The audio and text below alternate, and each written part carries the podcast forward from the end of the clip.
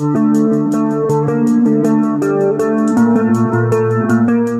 trí 24 giờ xin được mến chào các thính giả. Như thường lệ, chúng ta sẽ dành thời lượng để chia sẻ về các bộ phim vừa ra mắt tại các rạp. Và tác phẩm đầu tiên là một tác phẩm của điện ảnh Việt Nam, nhưng mà có sự kết hợp với phía Hàn Quốc. Đó là bộ phim Kẻ thứ ba. À, như chúng tôi cũng đã từng thông tin thì phim này từng có tên là Thiên Đường quay vào năm 2018 nhưng mà vì rất là nhiều yếu tố liên quan đến uh, chuyện đầu tư vốn này nọ cho nên là nhà sản xuất khi đó đã vỡ nợ và Lý Nhã Kỳ đã đứng ra mua lại cái dự án này. Tới bây giờ sau 4 năm thì nó mới được chính thức ra mắt tại các rạp.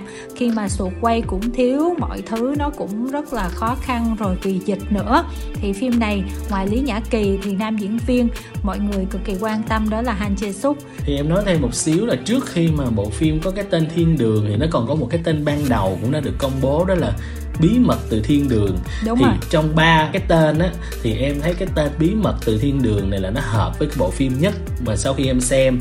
Bởi vì cái tên thiên đường thì nó lại hơi lãng mạn quá. Cái tên kẻ thứ ba thì nó lại drama quá với lại cái nội dung phim bởi vì nghe kẻ thứ ba mình sẽ tưởng nó là một cuộc giành giật hay là gì đó, nhưng mà chị xem rồi, chị thấy cái cách khai thác về cái góc độ kẻ thứ ba trong phim này nó vừa phải và nó cũng khá là thú vị ở chỗ nó đặt được cái mệnh đề ai là kẻ thứ ba trong cái cuộc tình đó.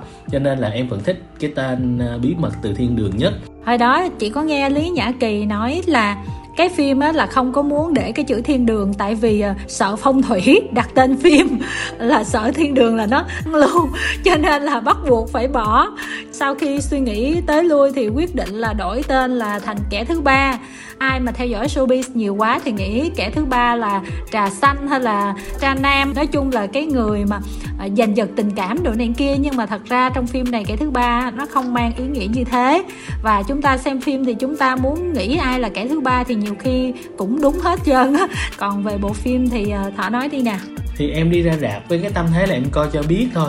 Tất nhiên là vì những cái drama mà bộ phim đã trải qua và vì cái kinh nghiệm cá nhân của em khi mà đã làm việc với lại một đạo diễn từ Hàn Quốc qua Việt Nam làm phim.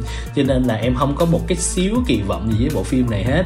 Nhưng mà có lẽ là vì vậy cho nên khi mà em xem thì em khá là enjoy. Tức là em coi bộ phim đến hết mà không có cái cảm giác là nó bị quá dông dài lê thê hay là chừng nào nó mới hết.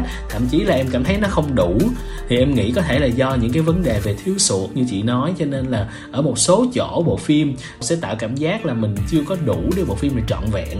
Nhưng mà tổng thể thì em thấy là phim cũng được. Tức là cái câu chuyện mà phim đặt ra, em thấy là khá là ấn tượng. Bởi vì mọi người hay quảng cáo hay là nói về cái bộ phim này lại không có nhắc nhiều đến cái yếu tố mà hai cái khoảng thời gian khác nhau khi mà hai nhân vật là Quang Kha với cái cô phát thanh viên do Kim Tuyến đóng. Thì em thấy cái yếu tố đó, dù là nhiều phim Hàn Quốc làm, nhưng mà ít cái phim Việt Nam nào hay là chưa có làm cái kiểu này. Cho nên khi em coi phim thì em dễ bị cuốn vào câu chuyện hơn và em thấy nó là khá là hấp dẫn, có thứ để cho em tò mò, cũng như là những cái câu chuyện, những cái bí mật, những cái twist nhẹ nhẹ ở đằng sau. Em thấy nó cũng có tác dụng và đạo diễn cũng biết cách để mà rải rác từ đầu ở giữa, ở nhiều chỗ để mà tới cuối khi mà tiết lộ nó ra. Mình có thể chấp nhận được những cái twist đó, dù là nó không quá khó đoán, nhưng mà nó cũng không phải là bị gượng ép để tạo ra một cái gì đó để bất ngờ hay giật gân.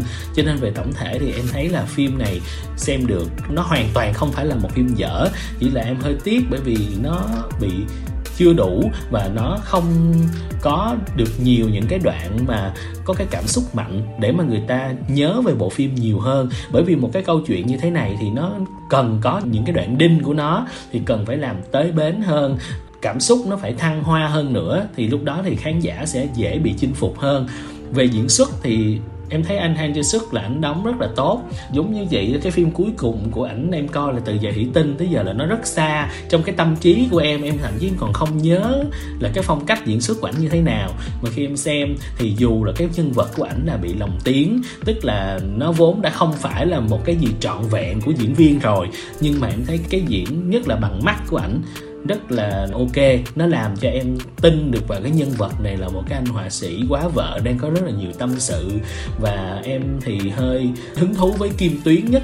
Tức là cái nhân vật này từ đầu em không có quan tâm, em cũng không có nhiều kinh nghiệm trong cái việc xem phim của kim tuyến trước đó nhưng mà khi thấy cổ đóng cái vai này, tạo ra được một cái màu sắc đối lập với anh nam chính và làm cho câu chuyện nó có cái sự năng động, nó tươi mới mà nó không có bị truyền hình. Bởi vì em đã từng xem kim tuyến trên phim truyền hình thôi chứ em chưa xem nhiều phim điện ảnh.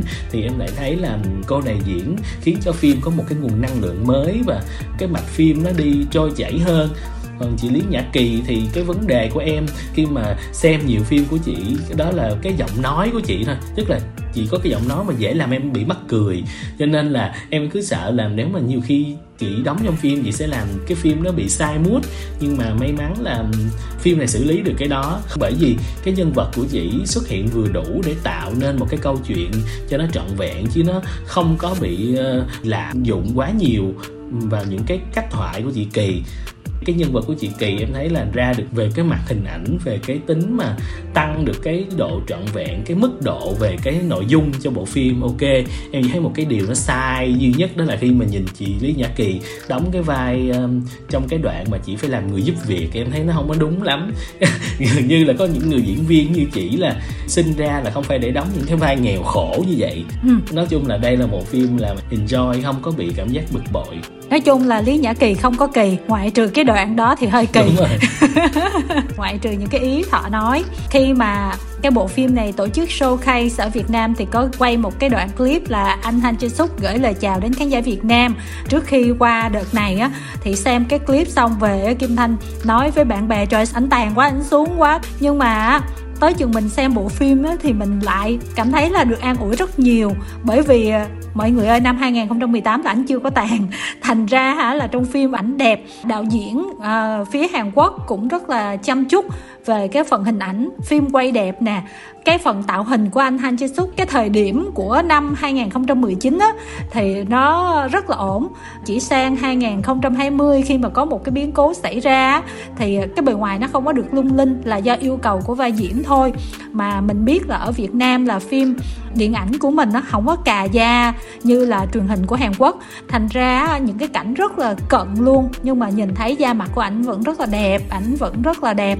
Ờ, ngoại trừ đẹp mà ảnh còn thể hiện được cái sự nam tính á và thường thường mình thấy diễn viên Hàn Quốc á mà đóng phim hay có ờ, đánh môi cái màu mà nó hơi ờ, giống như là cái màu của nữ đánh á. Nhưng mà anh Han Chi Suk này không đánh son khi đóng cái bộ phim này luôn nghe một cái mặt rất là mộc và chị rất là thích. Cái diễn viên nam khi đóng phim là không có đánh son nha. À, nếu ai mà từng thích ảnh trong người mẫu hay là giày thủy tinh của tận ngày xưa á, thì bây giờ mình xem cái bộ phim uh, kẻ thứ ba này mình vẫn thấy ảnh rất hấp dẫn bên cạnh cái phần ờ, diễn xuất của thọ đề cập về ờ, cái câu chuyện mà lý nhã kỳ ờ, làm vai người giúp việc, vai sinh viên ở này kia thì lý nhã kỳ cũng đã có chia sẻ hậu trường là lúc đó nó thiếu vai tùm lum hết trơn á. Nói chung là nó do bị động về vấn đề đó cho nên là lý nhã kỳ buộc phải nhảy vào, tham gia vào cái cảnh đó đó thọ, chứ không phải là cố tình là mong muốn đóng vào cái phân đoạn đó.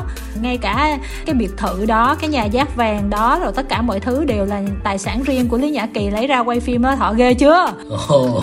xe Rolls Royce đồ là của lý nhã kỳ hết du thuyền đồ của lý nhã kỳ hết trơn nha nha cho nên là sẵn sàng bỏ mấy mươi tỷ để làm cái dự án phim này là mình cũng hiểu rồi. Nhưng mà bộ phim này có cái phần à, nhạc nền cũng như là cái phần ca khúc do anh Đức Trí thực hiện thì Kim Thanh cũng rất là thích nè.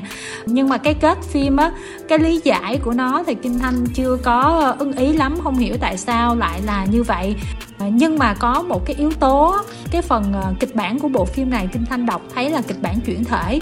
Thì không biết là kịch bản đó là ở phía đạo diễn viết kịch bản Hàn Quốc rồi mình chuyển thể lại Việt Nam hay là remake từ phim nào mà ghi là kịch bản chuyển thể.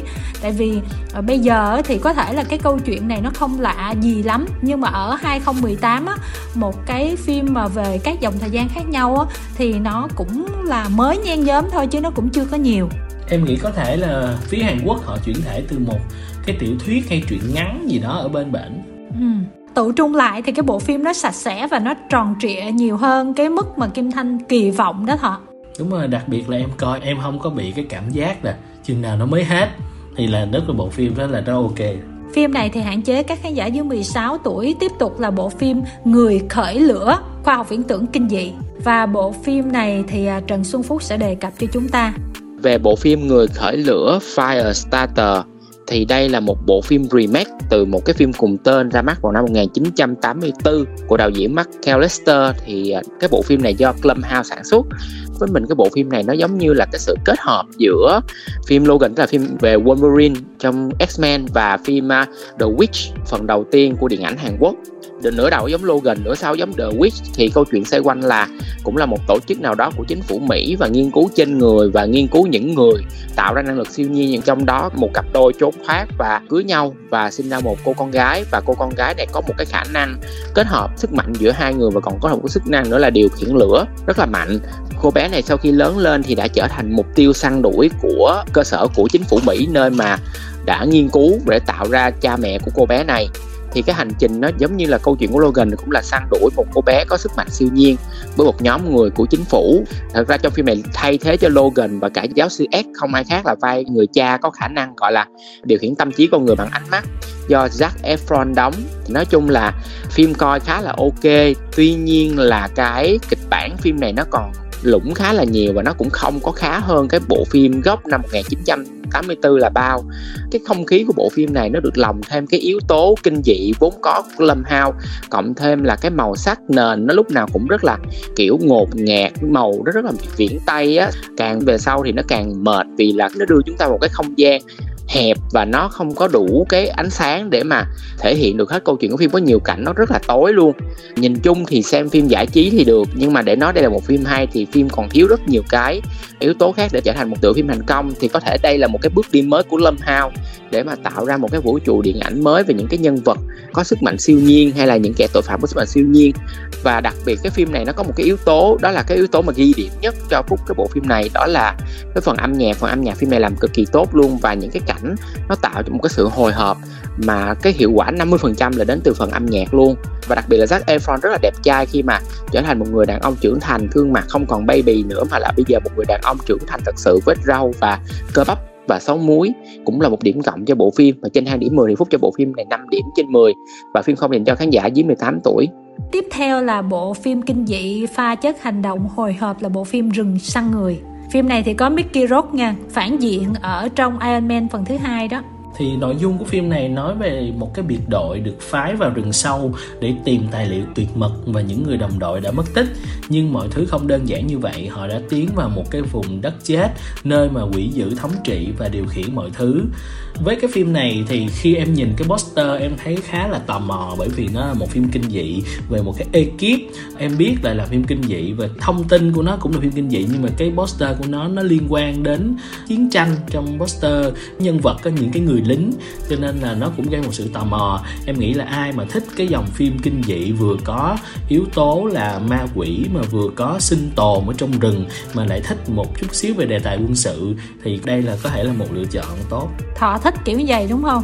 Đúng rồi em nhìn em mới tò mò. Phim cũng hạn chế các khán giả dưới 18 tuổi và bộ phim kinh dị sau cùng ra mắt tại các rạp thì đến từ Hàn Quốc chuyện ma đô thị.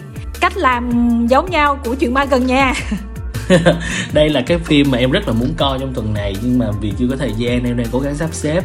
Thì nói thêm một xíu trước khi là đi vào cái giới thiệu nội dung chính thì nếu mà ai quan tâm đến cái chủ đề urban legend, tức là những cái truyền thuyết đô thị thì có thể đã biết về bộ phim này, bởi vì đây là cái phần tiếp theo của cái series đã được phát sóng ở trên Netflix, tên là Goedam thì Goedam ra mắt cách đây hai ba năm, nó cũng là 8 câu chuyện nhỏ trong một cái phim ờ, về về những cái truyền thuyết đô thị, cũng là những câu chuyện ma, ví dụ như ma trong thang máy này nọ kia đó. Em cũng đã rất là thích cái phim đó, cho nên là khi mà biết cái phim này là cái phần tiếp theo là 10 câu chuyện khác của Goedam kia thì em rất là muốn đi xem bởi vì em xem trailer em thấy rất là hay, cũng như là thông tin từ nhà phát hành. Đó là bộ phim này hoàn toàn không bị cắt một giây nào hết.